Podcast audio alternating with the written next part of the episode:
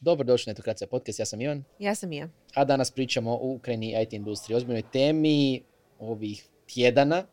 Uh, pričamo iz perspektive tehnološke industrije. Ima puno toga um, za pričati, jer realno i tehnologija i rat u Ukrajini, nažalost, su dvije nerazvojne teme. I proći ćemo kroz neka tri glavna aspekta. Jedan je kako rat utječe na tehnološku industriju. Ukrajina je prilično velika outsource IT sila. Um, kako teh, odnosno tehnologija utječe na rat i kako to sve utječe na nas uh, osobno, posebno zahvaljujući društvenim mreža u kojima nam je Live streaman cijeli rat. TikTokan i sve ostalo. I komentiran. TikTokan. I komentiran da... Ništa, ajmo redom. Uh, ali prije toga, ako želite pratiti ove, ali druge teme, a ima ih, pratite nas putem, naravno, YouTube-a, kliknite na zvonce, kliknite na notificatione, lajkajte, a i naravno putem svih podcasting platformi, Google Podcast, Apple Podcast, Sony Podcast, itd. I naravno hvala podcast studiju koji nas je ugostio u svom predivnom, predivnom prostoru. Uh, ali imamo malo u Ukrajini. Da. U biti htjela bi početi sa postom koji sam vidjela jutros na LinkedInu, vezani uz rat. Mislim, to je ono jedna od stvari... Dvije stvari koje obožavaš, Da, da. rat i, I LinkedIn, LinkedIn. da, ovaj, spojivo nespojivo. A glasi ovako, autor je Vladimir Lobarev, koji je napisao, zamijenio sam laptop sa AK-47 puškom, da bih se obranio od ruske agresije. Mi u Mindhatu ćemo nastaviti e, s regrutacijom IT kadra kad pobjedimo. I na kraju naravno slava Ukrajini i psovka upućena prema ruskom ratnom brodu. Znamo već sad svi taj slavni citat. Dakle, to je post na LinkedInu koji je stavio e, sad, ne znam je li zaposlenik ili osnivač, da, osnivač e, i konzultant za regrutiranje IT kadra iz Ukrajine, iz Kijeva, u tvrtki Mindhunt, koji je očito morao, kao što je napisao, ostaviti se laptopa i uzeti pušku u ruku, ne bi li branio svoj narod. I to je realnost koju mi sada vidimo. Mi smo u IT industriji poprilično šokirani jer smo vidjeli kolege, kolega i, i ljude koje pratimo na društvenim mrežama, osnivače startupa kako a, proživljavaju slične scenarije ili su ostali zatočeni negdje ili izvana apeliraju na pomoć ili a, različite su situacije. Baš zato što si ti, Ivane, kao što si spomenuo, IT je jedna, a, Ukrajina je jedna velika IT sila orijentirana na izvoz, odnosno na outsource. Radne Da, oni su snage i tu znanja. najbliži možda Srbiji, kao ono outsourcing nacija i prije, mislim i u Hrvatskoj naravno imamo jako puno firmi koje outsourcuju prema posebno zapadnom tržištu, uh, ali Ukrajina, poput recimo Rumunjske, puno prije bila u tome i u Slitskoj dolini, što su mnogi Amerikanci komentirali, znali su da ima jako puno uh, toga što ukrajinske IT tvrtke rade za Silitsku dolinu, ali do sad nisu shvaćali zapravo Mhm, koliko. Da, zato smo izvukli zapravo neke podatke da vidimo koliko je zapravo Ukrajina a, velika outsource sila. A, pa evo imam nešto od toga pa mogu pročitati. Čak 90% svojih IT usluga izvoze u druge zemlje. To je ogromna brojka. U 2020. bili su drugi po rastu toga, odmaha iza Indije. Procjenjuje se da je 2020. bilo 200 tisuća IT profesionalaca u Ukrajini. Danas vjerojatno i više. Udio IT u ukrajinskom BDP-u je 4%, a izvoz je prošle godini premašio vrijednost od 6,8 milijardi dolara. U odnosu na godinu ranije to je skok od 36%. Najveća tržišta koja se izvozi je SAD, Kanada, Velika Britanija, Izrael, Švicarska, Njemačka, Nizozemska, Švedska, Danska, Finska, Norveška, Portugal, Španjolska, Francuska i tako dalje. Dakle, većina zapadnog Pa i svijeta. Hrvatska. Da, da i Hrvatska. Kraju imamo još Singapur, Južnu Koreju i Indiju. Mnoge hrvatske tvrtke surađuju sa brojnim tvrtkama od tamo i programerima. Broj IT tvrtki aktivnih je preko 8000, a i mnogi razvojni centri su otvoreni u Ukrajini, da spomenemo samo Amazon, SAP, Google, Samsung. Neki od ovih podataka su da kolege, u, moram to spomenuti, u- kolege iz Netokracije Srbija a, prije nekoliko dana obrađivali u svom a, podcastu Office Talks i imali su zapravo zanimljivu tezu što će ovo značiti ne samo za Ukrajinu, ne samo za ostatak svijeta, nego za programere ovdje. Odnosno, konkretno oni su se pozabavili time hoće li skočiti cijene programera u Srbiji. Da, možda se čini kao malo sebična tema, ali realno to je vrlo realna tema za industriju, jer nemam osjećaj, jer ovo je toliko i novija tema na koji način cijeli, cijela naša industrija o tome razmišlja, mhm. ali to nije samo Ukrajina, to utječe na, na, na sve nas, znači od ulaska investicija do cijena rada, nadalje hopefully neće više utjecati. Konkretno jedan kolega sa srpskog tržišta, što su nam primili kolege baš koji radi za um, konkretno uh, Ruse, je pisao na LinkedInu isto uh, o tome gdje su se ruski kolege pitali aha, da li sad zato što se njih zatvara, da li to znači da će u Srbiju ići outsourcing poslovi. Opet, ovdje govorimo o R&D centrima, ne govorimo samo o nekoliko ljudi koji možda rade, kod nas R&D centri nisu toliko česti. Da, U Srbiji, recimo, ne znam, najveći Microsoft R&D centar. baš sam to htjela spomenuti. Znači, Ukrajina i Rusija, kao što si ti rekao ranije, se mogu puno više uspoređivati nego Hrvatska i Ukrajina po tome, jer je e, Srbija puno više orijentirana na outsource i ima razvojne centre za razliku od Hrvatske. I jednostavno ima više IT profesionalaca nego u Hrvatskoj. Da, to su tisuće i tisuće ljudi koji rade ovdje za ono, opet etablirane američke brendove i mislim pričat ćemo o tome, ali tu utječe opet ne samo na Ukrajinu, nego i na Rusiju, na Bjelorusiju, su to outsourcing zemlje gdje imate situaciju o čemu ćemo pričati, da vi radite za neku američku tvrtku, uh, primjerice Ukrajina ste, Rusija napadne, vaši kolege s kojima primjerice svaki dan komunicirate na Slacku, kao što će ovdje komunicirati možda nekom iz Srbije, jer Mhm. kao što mi komuniciramo, Tako su iz Bjelorusije i Rusije zemalja s koje vas napadaju sad kako reagirati? To Jesus. poprilično narušava dinamiku na radnom mjestu, rekla bih. Ne znam Da. koliko su HR odjeli opremljeni za ovakve situacije, ali da, to je realnost, to je realnost koja se događa. Znam iz prve ruke a, baš te slučajeve gdje u istom virtualnom uredu, odnosno istom timu su Ukrajinci i Hrvati i Amerikanci i Rusi i to stvarno je poprilično ne znam koji bi zapravo epitete tu upotrijebila. Ne znam, mislim da ćemo to doći. I opet treba imati na umu da, iako su velike nacije što se tiče um, outsourcinga, Mhm. uh, isto poput, opet ako uzmemo primjer uh, Rumunjske, zahvaljujući nekom outsourcingu, oni su stvorili neko znanje razvoja proizvoda. Što je na Tako kraju naravno rezultiralo da imaju vlastite uh, šampione, kao što mi imamo Infobip ili Rimca. Uh, vjerujem da će vas zanimati recimo Grammarly. Znači Grammarly koji vjerujem da svi koristimo za engleski, to je ukrajinska firma. Da. Uh, I oni su imali prilične probleme zbog ove cijele situacije. Jedna druga firma koju znaju Mac korisnici je MacPo. MacPo radi uh, znači mnogo softvera uh, za sigurnost uh, na Macovima, znači poput CleanMy Mac. Tu su i naravno firme poput Riedla, opet aplikacija za skeniranje. Ako koristi Spark za email, to je opet Riedl koji je iz Ukrajine, konkretno iz Odese.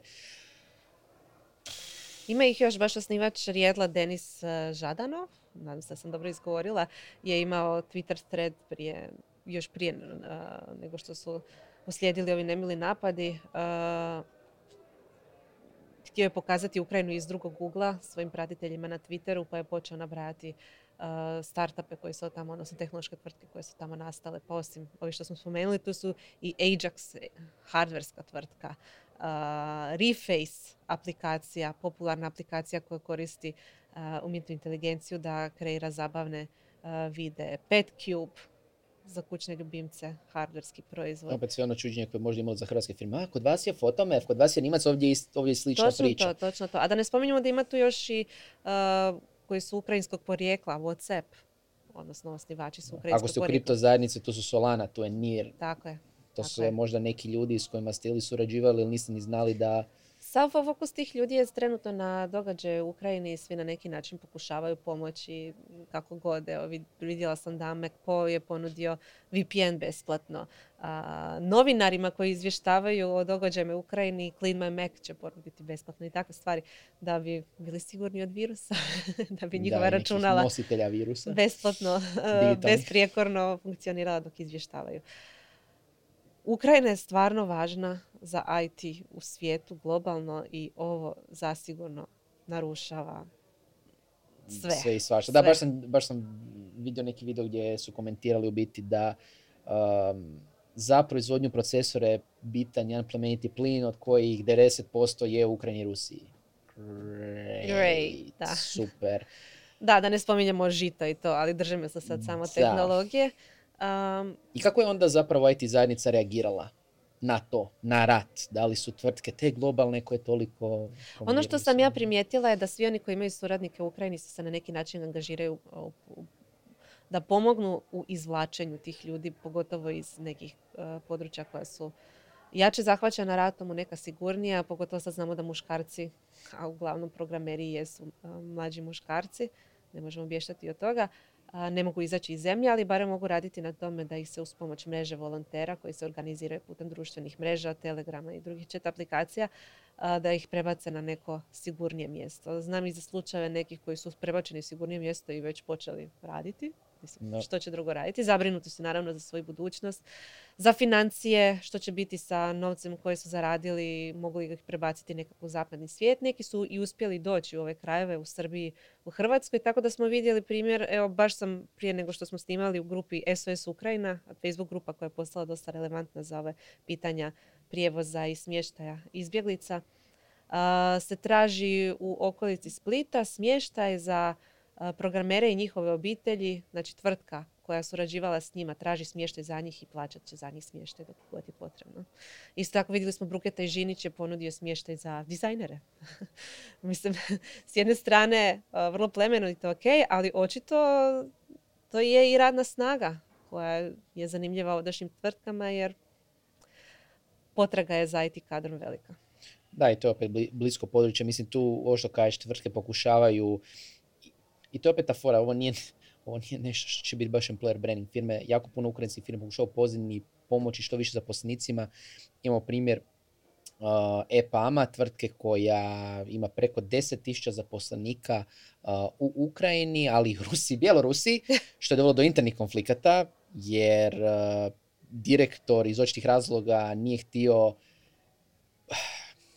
htio da svi budu ok i onda nije ni uh, osudio Rusiju jer ne želi da nitko se uvrijedi, ne želi sad birati strane jer zaposlenici su mu across area of these countries, ali su pokušali pomoći svojim zaposlenicima. Um, tako da oni recimo su za, baš pokušali s tih nekih krajeva koji su napadnuti povući zaposlenike što više mogu. O tome se ne čuje, nego se jednostavno Da, radi to koliko god je moguće. To se u pozadini radi, to si dobro spo- spomenuo, nema toga puno na površini, ali zanimljivo je možda da ispomenemo i Rusiju, a, odnosno ruski kadar tamo, vid- mislim ovo je malo sad digresija, ali znam da ti pratiš neke youtubere koji su ostali bez a, načina monetiziranja svog, svojih kanala, ne mogu primati novac u stranim valutama, a, rublji Da, da. postaju sve više bezvrijedni.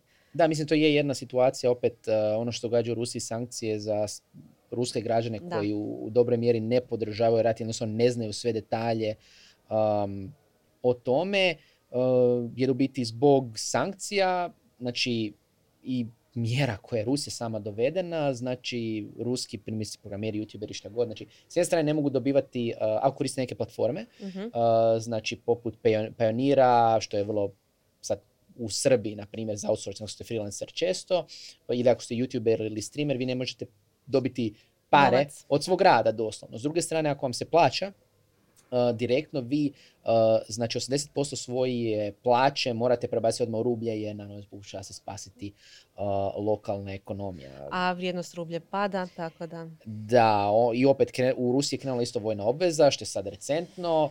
S druge strane, navodno, navodno, ovo nije 100% potvrđeno, iz- izgleda da uh, će Rusi izuzeti um, ove IT tvrtke, uh, to jest njihove zaposlenike uh, od uh, vojne obveze. Ok, zanimljivo, I guess, brlago vama, možda uopće nemate vojnu obvezu, ali na stranu toga, Pa možda ih žele koristiti za neke druge svrhe. Nažalost. zaboravimo da se ovaj rat vodi na, i, Nažalost. i uh, u digitalnom. Dok ćemo isto doći. I uh, Gergeli Oroc, koji inače mađarskog podrijetla, uh, koji inače stoji iza bloga The Pragmatic uh, Engineer, je zapravo jako dobro sumirao ono što tvrtke koje uh, rade sa ili zaposlenicima ili freelancerima uh, u Rusiji isto moraju birati. Jedan je da relociraju ljude izvan Rusije. Bilo je jako puno pretraživanja uh, za emigraciju iz Da. očitih razloga, što opet sami Rusi kažu nije tako lako, naravno. Drugo, što recimo Google sad napravio, a to je da otkažu suradnju. Znači, jako puno ruskih opet i freelancera i zaposlenika, jednostavno otkazna im je suradnja jer kreću sankcije i ono, ne, nemaš drugog izbora. Um, I treće, ono, terminacija potpuno tih nekih odnosa sada, da ne bi došlo do, uh, među ostalim, loših medijskih naslova, uh, kada dođe zaista do sankcija koje će spriječiti bilo kakvu suradnju. Što je prilično deprimirajuće i sa strane Rusije i sa strane Ukrajine za nekog ko apsolutno Nije, da. Nije žr- žrtve rata. Žrtve rata, Žrtve doslovno, rata, da. doslovno, nažalost. Da. Huh. Kompleksna tema, kompleksna tema. Ali idemo na drugu stranu, kako zapravo IT utječe na rat. U isto vrijeme kad se... Fascinantno kojom sve brzinom je ovo se sve događalo, tako da su nekoliko dana tehnološki divovi i neki manje tehnološke tvrtke se angažirale ne bili na neki način dale svoj doprinos uh, situaciji tamo. Uh, ja sam napravila neki popis onoga što je do trenutka snimanja ovog podcasta bilo na snazi. Vjerojatno će do, kad on izađe za nekoliko dana još puno toga biti, pa ću pročitati što su napravili Facebook, Google Da, ja prokomentirati onda po njima sad. Kad... Može ovako. Znači, Facebook i Twitter su djelomično ograničeni u Rusiji. to, dakle, nisu oni ograničili, nego su ograničeni. Ali tvrtke navode da pokušavaju to premostiti kako bi pomogli da informacije dolaze do ljudi u Rusiji. Ne znam što tu posebno komentirati. Znamo da je propaganda tamo jaka i svaki izvor informacija koji može to uh, spriječiti je dobro došao. Međutim, vidim i na primjeru okolnih zemalja koje neću imenovati, koje imaju slobodan pristup internetu, uh, da malo drugačije vide ovu situaciju nego što vidimo mi. Svako ima svoju perspektivu. Da, tako da i pristup uh, svim ovim alatima nekad ne znači da imaš doista pristup svim objektivnim informacijama.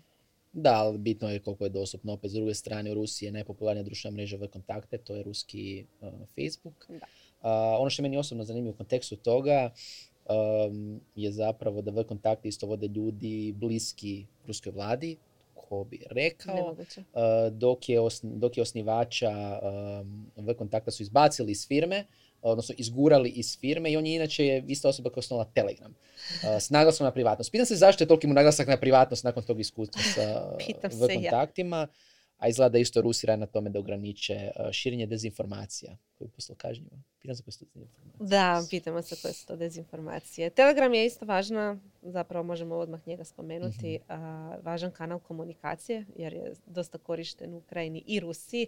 Postaje ogroman izvor dezinformacija, nažalost. Da, to recimo konkretno znači što se tiče uh, istočne Ukrajine, odnosno ovih dijelova koji se žele ocijepiti, opet Telegram grupe se koriste za uh, propagandu građanima, odnosno lokalnom stanovništvu ruskog podrijetla protiv Ukrajine. Tako. Telegram je njihova komunikacija of choice. Idemo dalje. Meta je uh, onemogućila uh, medijima koji su povezani sa ruskom vladom, to su primjerice uh, Russian Today i Sputnik, da se oglašavaju na Facebooku i Instagramu. A... Ne znam ko me više nervira. Meta li Sputnik i ovaj. Znači meta koja, joj, baš ste super, šta nisu dovoljno uplatili oglašavanja, pa onda Zuckerberg ukinu A, e, ona prva reakcija koju sam ja vidjela zapravo od samog Facebooka da je gotovo isti dan kad su krenuli napadi i dodana mogućnost da korisnici brzo zaključuju svoje e, profile i omogućili su e, dopisivanje zaštićene enkripcijom na Instagramu jedan na jedan, ali za odrasle korisnike, da ne bi bilo nekih iskorištavanja situacije i to i u Ukrajini i u Rusiji. Tako da se ne mora koristiti samo Telegram, nego mogu i ti kanali. Google sam daje donacije, ali ujedno su ograničili neke opcije na Googleovim kartama koje su mogle pokazati neka kretanja, primjerice gdje je promet, gdje je gužva na određenim lokacijama. Koje je ovo mjesto slučajno posjećeno trenutno? Koja nuklearna elektrana?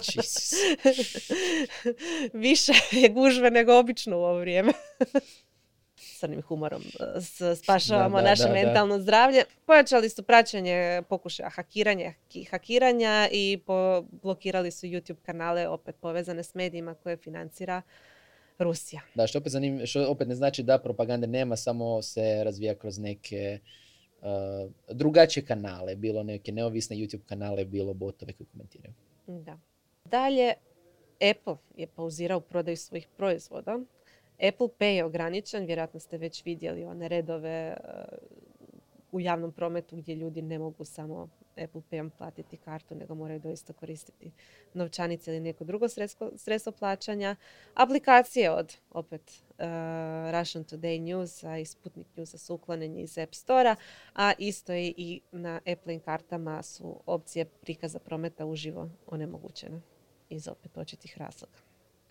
Twitter mi je posebno zanimljiv.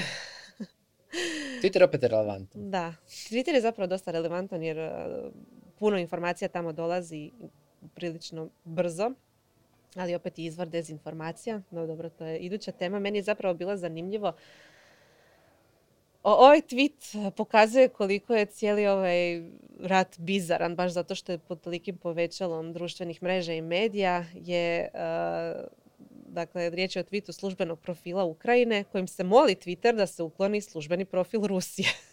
Ed Russia. Ed Russia. Koji ima srčeka u svojem Russia. Zašto ne? Taj tweet je trenutno la, dobio 223 tisuće lajkova, retvitan je četiri, čet, preko 40 tisuća puta. Twitter nije uklonio Rusiju zbog toga, ali je opet pauzirao oglašavanje u Rusiji, u Ukrajini i posebno označava tweetove od medija koja financira Rusija. Nije ih ograničio, ali su poprilično jasno označeni. Baš sam išao gledati šta Rusija posta ovim danima i više manje retweetuju neke turističke atrakcije na kojima komentari možete misliti koji su.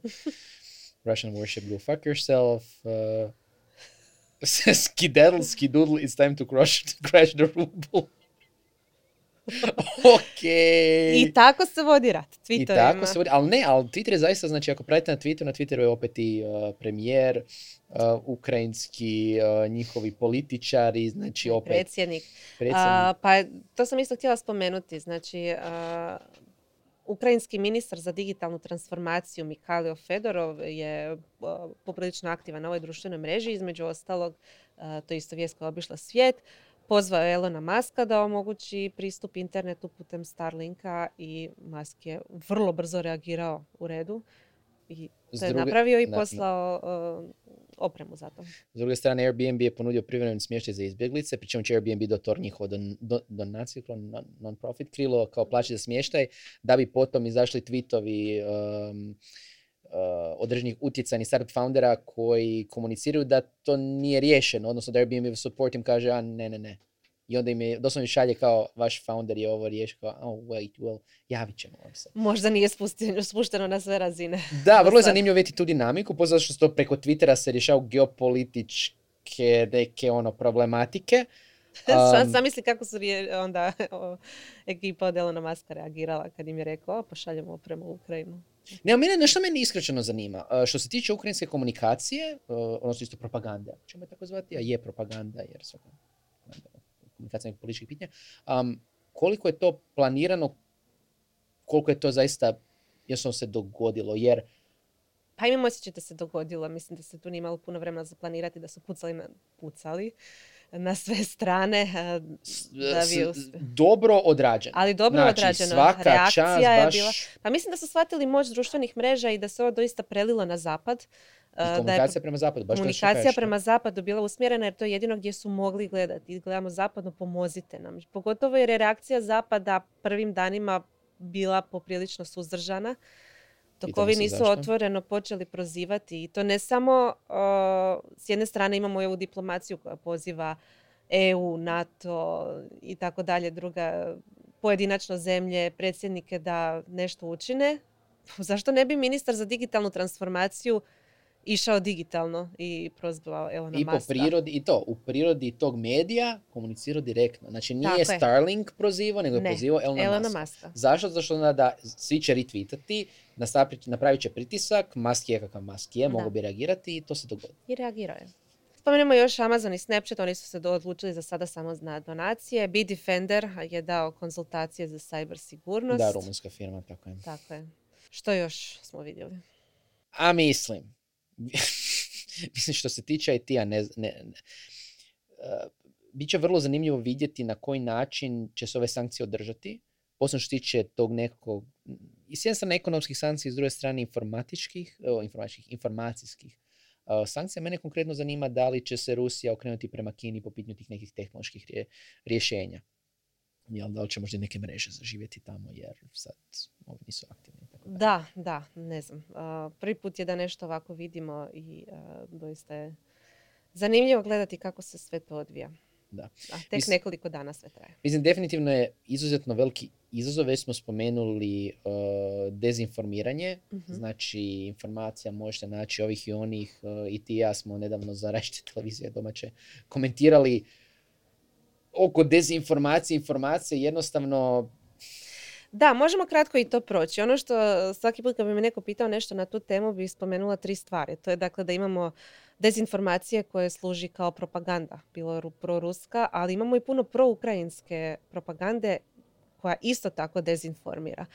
imali smo primjere, mislim, Mislim da je to neki način na koji se tamo komunicira. Idemo malo iskriviti istinu da bismo dobili bodove za nas, empatiju. I do, Ukrajina je tu dobro stvari napravila, ne bi bili pobudila empatiju zapadnog svijeta. Nezgodno je što neke stvari sad ispadaju da nisu se baš odvile onako kako je komunicirano. Čak sam vidjela da su neki znači, domaći mediji počeli objavljivati listu vijesti koje su objavili, a da nisu bile točne bilo iz kojih razloga, tek se kasnije pokaže što od onog svega što smo vidjeli točno, a što nije. Dakle, imamo tu namjerno širenje dezinformacija u političke svrhe, imamo namjerno širenje dezinformacija u svrhe neke sve osobne dobiti. ne, mogu, ne možemo ne spomenuti TikTok, naravno, tu kao fenomen ove i pandemije i rata, gdje e, gotovo uživo imamo e, pregled e, što se događa Ukrajini, ali imamo puno lažnog sadržaja od nekih snimki koje su zapravo iz video igara ili ne znam odakle procurile, a predstavljane su kao da su snimke rata u Ukrajini. imali smo lažne lažna javljanja uživo. mislim da je netko iz Britanije glumio da se nalazi na granici s Ukrajinom i javljao se live to su neki ljudi koji rade to iz nekih svojih e, osobnih razloga da dođu u centar pozornosti ili da bildaju taj neki svoj profil, ne bili ga kasnije monetizirali. Mislim, to je neki faktor na koji ne računaš kad kreneš sa pokretanjem e, namjernih lažnih vijesti. I onda imamo treći sorry, mm. faktor, a to su ovi ljudi koji nenamjerno uh, dijele lažne vijesti. Mislim da je njih možda najviše, zato što ih je nešto emotivno pogodilo i nisu dovoljno kritički razmišljali da pa su onda nešto tako podijelili. Meni se to dogodilo. Znači onaj slučaj gdje je tank pregazio uh, automobil me iznimno pogodilo jer me podsjetilo na crvenog fiću. U tom trenutku kad sam to podijelila sam mislila da je tank ruski, ispalo je da je tank bio ukrajinski, da je vozač izgubio kontrolu nad svojim vozilom. Ali to je bila ta, toliko snažna scena da je meni izazvala emocije da ne promislim kritički prije nego što to podijelim, ali evo ispravila sam grešku i obrisala sam taj tweet. Da što opet razumijem isto s strane, da vam napadaju zemlju i vi biste pokušali dobiti Sve. pažnju svim mogućim načinima. Meni je recimo sa strane ove influencerske, s jedne strane imamo influencer znači koji fejkaju da su tamo i sad neću ulaziti u neću ulaziti u to. To je to. Do, s druge strane imamo influencer koji jesu, jesu tamo. Recimo konkretno meni na YouTube, koji je najdržoj platformi, u jednom trenutku trendao lik koji je otišao u Kijev i ostao tamo jer on će izveštati live od tamo on ima live javljanja, Amer neki, naravno. I kao, ok.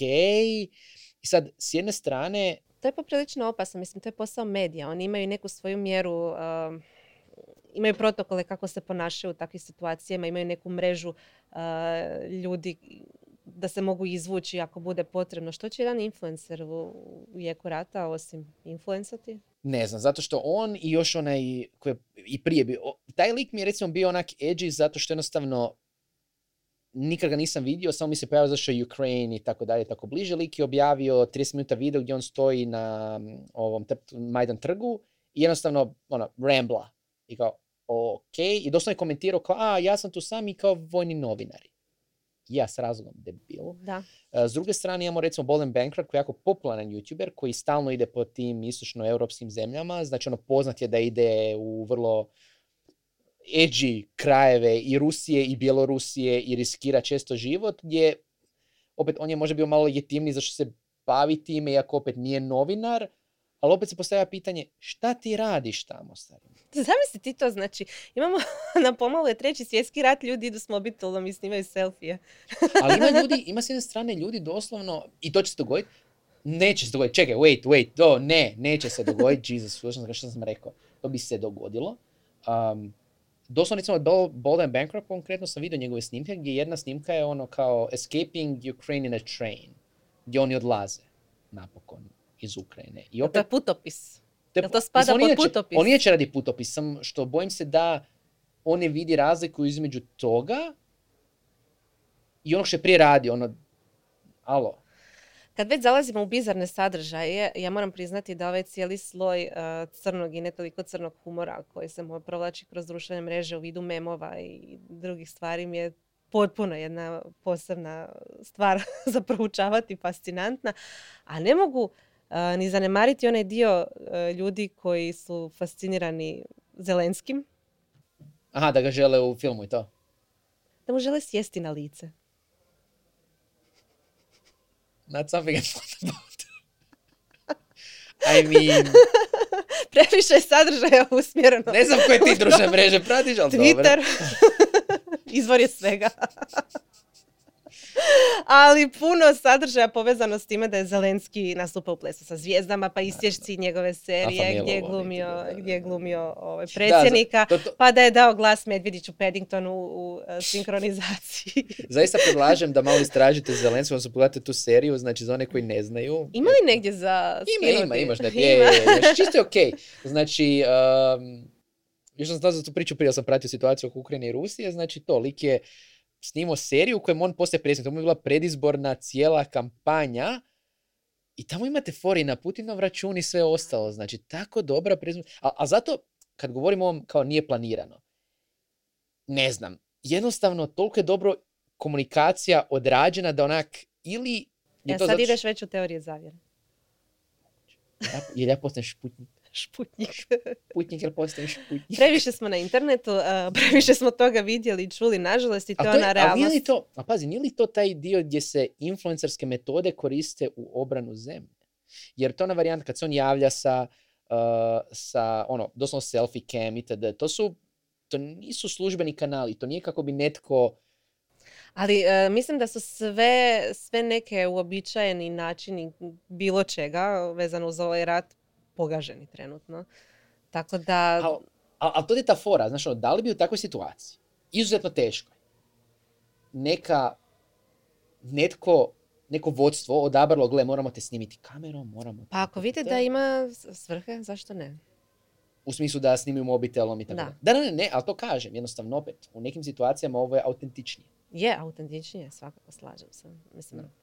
Meni je recimo jedna od eh, vrlo neobičnih tih autentičnih situacija vezana za uh, kiber napade, doduše Antoniju, uh, a to je da um, je znači u nekom trenutku isti onaj uh, što je ministar digitalne transformacije, uh, kak se gospodin zove Mikailo Fedorov, uh, tweeto, um, sad nije konkretan tweet, nego ću probati se sjetiti, a to je ono, e, ekipa, uh, imamo taskove za oni koji znaju sa IT-om, treba hakirati Rusiju. Dobro. I stavio link na Telegram grupu koju sam se ja uh, pridružio, zove se IT Army of Ukraine. Znači, na toj grupi koju sam... Jesi ti sad haker? Ja sam sad haker. Ne, ali Ti to mi je vrlo zanimljivo. ti znači, si IT vojnik. ja sam, IT, ja sam dozvo, znači IT Armor of Ukraine nas ima 283.110 subscribera. Uh, ono što svi mi koji ne znamo uh, ni ruski, ni ukrajinski, uh, stalno komuniciramo je pišite na engleskom. Nema opcije automatskog prijevoda Telegram. To je šteta, evo, ako nas neko iz Telegrama čuje, neka to aut- odmah implementira, zato što na Facebooku, u Facebook grupama, znači ova grupa koju prome- spomenula, SOS Ukrajina, a, je odlična zato što u njoj su učlanjeni puno Ukrajinaca, sad sve više, i jednostavno prijevod funkcionira dovoljno dobro Doslovno. da se možemo razumjeti. Nije dobar, Doslovno. ali dovoljno dobar. Ali u svakom slučaju, znači, uh, šta se radi u IT Army of Ukraine? Znači, s jedne strane, uh, davaju doslovno ciljeve. Zn- A, a mislim, ne znam kako reći, ono doslovno je... Um, Ti vidiš koliko je ovo bizarno. A znam, ali mislim to je ona varijanta kao um, evo vam ciljevi i onda popis uh, Sberbankovih API-eva. I kao do your thing varijanta. Ili s druge strane, što je možda blisko nama koji ne znamo hakirat, meni, a to je, uh, e, ekipa, šerajte ovo. I onda slike, znači, um, mu- ono, murali, mural slike uh, before after Kijeva. Znači negdje, evo, koliko, šest slika, kao šerajte. Wow. Znači, doslovno opet, uh, imamo svojih 280 tisuća ono, go share this. I tako stvari postanu viralne. I tako stvari postanu, da, viralne. Tako da je to IT Army of Ukraine, ne znam šta. Čestitam, unovačen si. S druge strane, uključile su se i, i, i, i tvrtke, konkretno Cyber Unit Technologies, I wonder what they do, iz Ukrajine, su organizirali hackathon, mislim, ja se zaista nadam zbog ovih izraza da nas YouTube ne skine, uh, Fuck Hack Russia, again, pitam se šta žele. Gdje sa 100.000 dolara u Vrlo kriptu, jednostavna poruka, ono sa jasno. 100.000 eura u kriptu nagrađuju najbolji hek uh, Rusije. Tako da, da, unovačeni smo. Ali to je to opet. Cijeli svijet je vojska, ovisno o tome koliko dobro iskomuniciraš i zato i koriste te metode koje si spomenuo, autentičnost, snimanje, telegram grupe, tweetanje. Da, ne znam, mislim, ti si, ono, na početku si već rekla kao da pričamo o tome kako se osjećamo, ne znam. Sve što znam da zadnjih par dana, mislim, s jedne strane znam neke ljude koji su sad u Ukrajini, nisu nužno Ukrajinci. Da, inače pokušali smo doći do njihovih izjava, ali vrlo Da, do, nismo dobili izjave jer, znate, moraju braniti državu Ili infrastrukturu. ili infrastrukturu, doslovno dobijamo poruke gdje ono, i prenose poruka gdje kažu, gle, evo, moj developer, ono, njegovu, njegov, ovom DevOpsu su pogledali kuću, e, a lik eh, nije nažalost stigao uploadati to i to, bude iz druge kuće. Ona kao, Da. je. A što se tiče reakcija na to, ne znam, svako jutro se u zadnje vrijeme budimo od kad je počelo to. Um, ono, Adrianu stavim da papa svoje mlijeko da se može držati bočicu, uh, ode na toalet, otvorim Twitter, jer naravno, i samo onak, i onda me to probudi. Nažalost, ali to me probudi ono kao šta se događa u ovom sranju. I Dobro pa stigneš uh, bilo što obaviti prije toga. Meni je to prvo kad otvorim oči vidim. A, okej. Dobro, se moje dogodilo što, što još plaće ujutro, pa onda me probudio. Ha, ok, to, da. Ne, ja, ja sam dosta istraumatizirana, pokušavam to prikriti zato što sam a, izbjeglica iz, a, za vrijeme domovinskog rata i zapravo cijeli moj ovaj odrasli dio života, odnosno od kako sam dublje umočila u digitalno, a, me tjerao da neki razli- način razmišljam na to kako bi domovinski rat izgledao da je a, da su bile društvene mreže prisutne u tom trenutku. Pa ni dobro, nisam baš na tik, o TikToku razmišljala, ali ono, Twitter recimo. A, da li bi se stvari drugačije odvijale da su informacije brže tekle, da li bi, ne znam, zapad možda se upleo ili nešto tako. I ovaj, nisam ovo očekivala. Nisam očekivala da bi se događala tolika količina dezinformacija, što je naivno od mene naravno da bi se događala. I nisam očekivala ovaj, taj cijeli sloj humora koji nekako i banalizira u isto vrijeme cijelu situaciju kao haha evo atomska bomba, bomba Jest gle coping Zelenski pleše, mislim ono znaš Coping sulo. mehanizam, Je, doslovno. znam da Ne znaju ljudi kako s time se prihvatiti. Ali ono, kažem da sam nekako u primozgu i aktivno često razmišljala o tome kako bi stvari izgledale i ovo je nešto što se nije, nije moglo predvidjeti nikako. I evo, sad imam praktički um, primjer kako bi to izgledalo i stvarno ne znam što misliti o tome. Da ne znam, imam osjećaj, bar ovakav vidim po ljudima i tak dalje, ima dio ljudi koji su ili pratili ili nažalost imali iskustvo poput tvoga pa ih to pogađa jer im je blisko na ovaj način. Tebi je blisko zbog toga, meni je blisko, jednostavno sam pratio pa onda kao kad, Da. kad ti krenulo je bilo kao god damn it, imam sve izvore već na YouTube i svemu i overwhelman sam. S druge strane, možda dosta ljudi ono baš komentira isto, joj, to je daleko, nije sad kao da su nam tu. I ono, život i to, je- mislim da smo to komentirali i na Slacku, kao Jesmo, da. svi, smo, svi smo lagano uh, pod stresom, a život ide dalje. Um, tako da ne znam. Da, ja bih još spomenula samo dvije stvari, a to da se vrati na ovu propagandu i na lažne vijesti. Ovo je post koji smo mi pročitali od Vladimira Lobareva je poprilično emotivan i ne možemo nikako znati je li doista istinit ili nije, ali to je jedan od primjera kako takva neka priča utječe na nas i tjera nas da budemo emotivni i da to podijelimo. A, Vladimiru želimo naravno svu sreću ako je doista u situaciji takve kako jest, ako nije jako fake, ono, stvarno neka ga snađu sva zla interneta. A druga stvar koju bih spomenula je to što e, se isto po tome dosta često ovih dana priča, a, a to je da mladi imaju e, i djeca čak e, pristup svemu, svemu ovom sadržaju putem društvenih mreža, naravno opet putem TikToka, ja vjerujem možda i Snapchata i chat aplikacije i tako dalje. Ja sam kao dijete, iako sam direktno proživljavala neke stvari, dakle ostala bez doma, ostala bez nekih bli- bliskih osoba, puno, puno loših je tu situacija bilo i dalje bila na neki način zaštićena jer sam dobivala informacije od svojih roditelja i eventualno ono što bih čula kad bi se gledao dnevnik, ali mi je to kao djetetu bilo dosadno, nije to bio sadržaj koji je bio pravljen za mene, pa mi nije mogao ni dugo održati pažnju. TikTok sadržaj je pravljen za mlade i za sve ostale koji se žele a, stvara ovisnost. Uh, online mediji stvaraju ovisnost. Ako se pitate zašto ne možete prestati gledati vijesti, nije to samo zato što vas zanima što se događa, nego zato što su naslovi, crvene točke. I mislim da imamo čak jedan članak na tu temu što znači crvena pulsirajuća točka. I, ka... I naslovi poput Putin has a history of atrocities. Just how far will Russian forces go? Da, nije samo to, nego uh, to nas tjera da sve više otvaramo i budemo što paničniji i to utječe na naše mentalno zdravlje. Moj savjet svima je pokušajte sačuvati svoje mentalno zdravlje i mentalno zdravlje svoje djece. Forum za slobodu od koja je izdao brošuru kako razgovarati s mladima o ratu e, i događajima u Ukrajini. Preporučujem da ju skinete, već je puno ljudi skinulo. To su isto neke stvari o kojima trebamo razmišljati i osvijestiti. Da, situacija je loša, ali trebamo misliti na naše mentalno zdravlje jer će se tek, ja se nadam da će se ovo nekad smiriti i onda ćemo vidjeti koje to posljedice ostavilo na sve nas. Dakle, ja iako sam zaštićena bila, traumatizirana sam, ne mogu zamisliti što ovo radi a, djeci koja nisu toliko zaštićena kao što sam ja bila. In that note. And on that note nas nećemo više imati Ništa, Doris uh, pusti video Zelensko kako pleše da se malo razvedrimo. Da, nas više nećemo raditi na ovu temu. A, ne znam, volim bi čuti od vas. Kako vas... Da. Šta vi mislite i tako dalje. teška je tema. Um, ostanite subscribani. Ne da mi se ni call to action imati. Hvala podcast studiju što nas je ugostio, nas se nećemo pratiti, baviti ovom temom, ali ajmo pomoći jednim drugima koliko god možemo. Uh, ostanite sigurni i nemojte se previše nervirati ako možete. Ako možete. Vidimo se.